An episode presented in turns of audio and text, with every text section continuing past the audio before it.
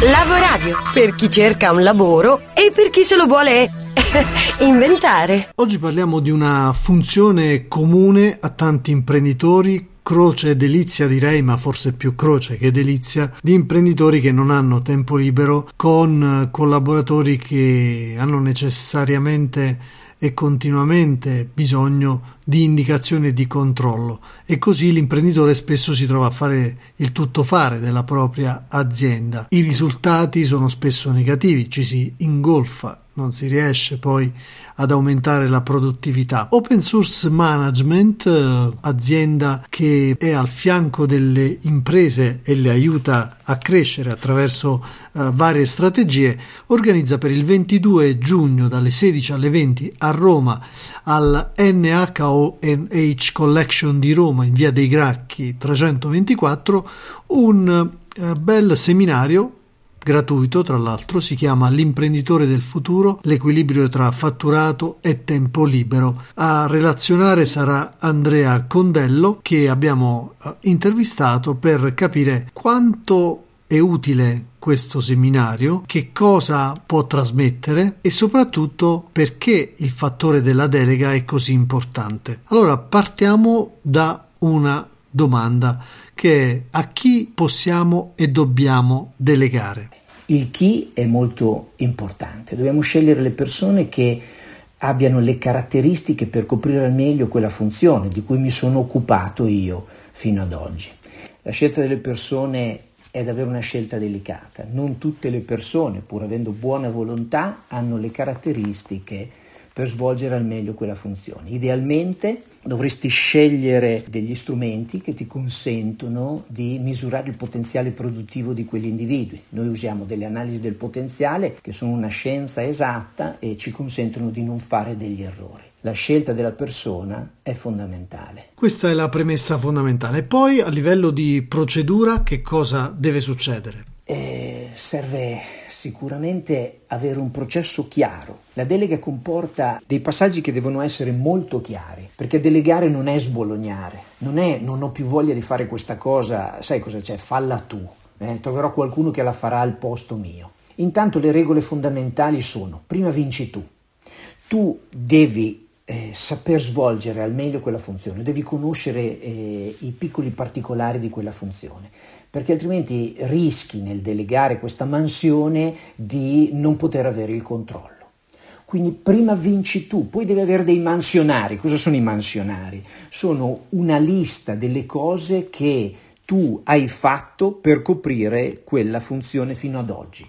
Che cosa ti ha fatto vincere? Che cosa ti ha fatto svolgere al meglio quella funzione? E quindi questi piccoli passaggi messi per iscritto e passati alla persona alla quale delegherai questa funzione ti consentiranno di non perdere dei pezzi e di far sì che le tue azioni vincenti vengano portate avanti anche da altri che prenderanno questo tuo incarico. Ci stai delineando insomma una prospettiva, un'immagine di un imprenditore effettivamente molto consapevole eh, dei processi e anche molto bravo o comunque disponibile a passare la palla a qualche suo collaboratore sapendo che inizialmente probabilmente ci vorrà uh, tutto il suo aiuto e processi lineari e chiari. Più è delicata la mansione che stai delegando, più è importante che queste procedure siano chiare, devono essere chiare a te che stai delegando, ma devono essere soprattutto eh, prese in carico, condivise e accettate dalla persona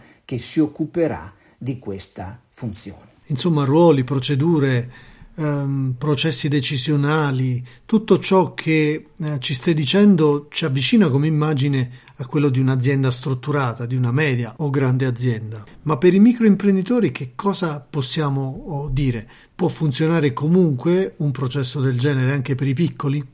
Anche se hai una piccola attività, una eh, micro impresa, un piccolo organigramma, un qualcosa che rende chiaro alle persone chi si occupa di che cosa, qual è eh, la funzione che stai delegando e in quale parte dell'organigramma sta questa funzione.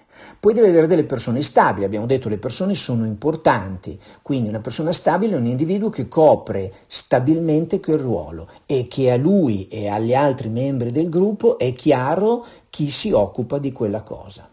Devono poi esserci dei flussi di comunicazione. Che cos'è un flusso di comunicazione? È, è, un processo che va da A a B, una comunicazione come fluisce all'interno dell'organizzazione, attraverso quali canali, le mail, i messaggi, la comunicazione diretta. Fin qui tutto lineare, ma poi come faccio a monitorare, come faccio a capire se il processo di delega sta effettivamente funzionando. Se tu stai cedendo questa funzione, devi avere dei report che ti consentono a distanza di un giorno, una settimana, due settimane, capire come sta andando la persona. In sostanza la persona alla quale stai delegando o hai iniziato a delegare questa mansione ti riporta come stanno andando le cose, quali difficoltà lui sta incontrando, eventualmente se mai ne sta incontrando, quali sono le cose che sta riuscendo bene a fare in questa mansione. E poi dovrai avere delle riunioni stabili, delle brevi riunioni, no? riunioni operative, dove lui ti riporta appunto come stanno andando le cose. Avrai un confronto con lui, capirai di che cosa ha bisogno, se sta andando bene, se si è un po' impantanato, se tutte le parti di questa mansione lui riesce a padroneggiarle e a farle andare bene. Immagino che oltre ai report diretti, ai feedback della persona che ha ricevuto la delega, ci siano anche a fianco degli strumenti scientifici, degli strumenti eh, che riportino delle metriche. E sono le statistiche.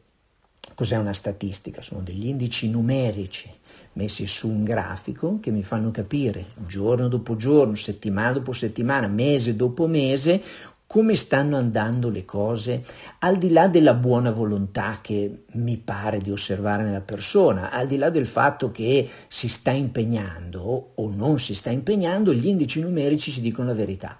Devi sempre osservare degli indici numerici. I numeri non mentono mai.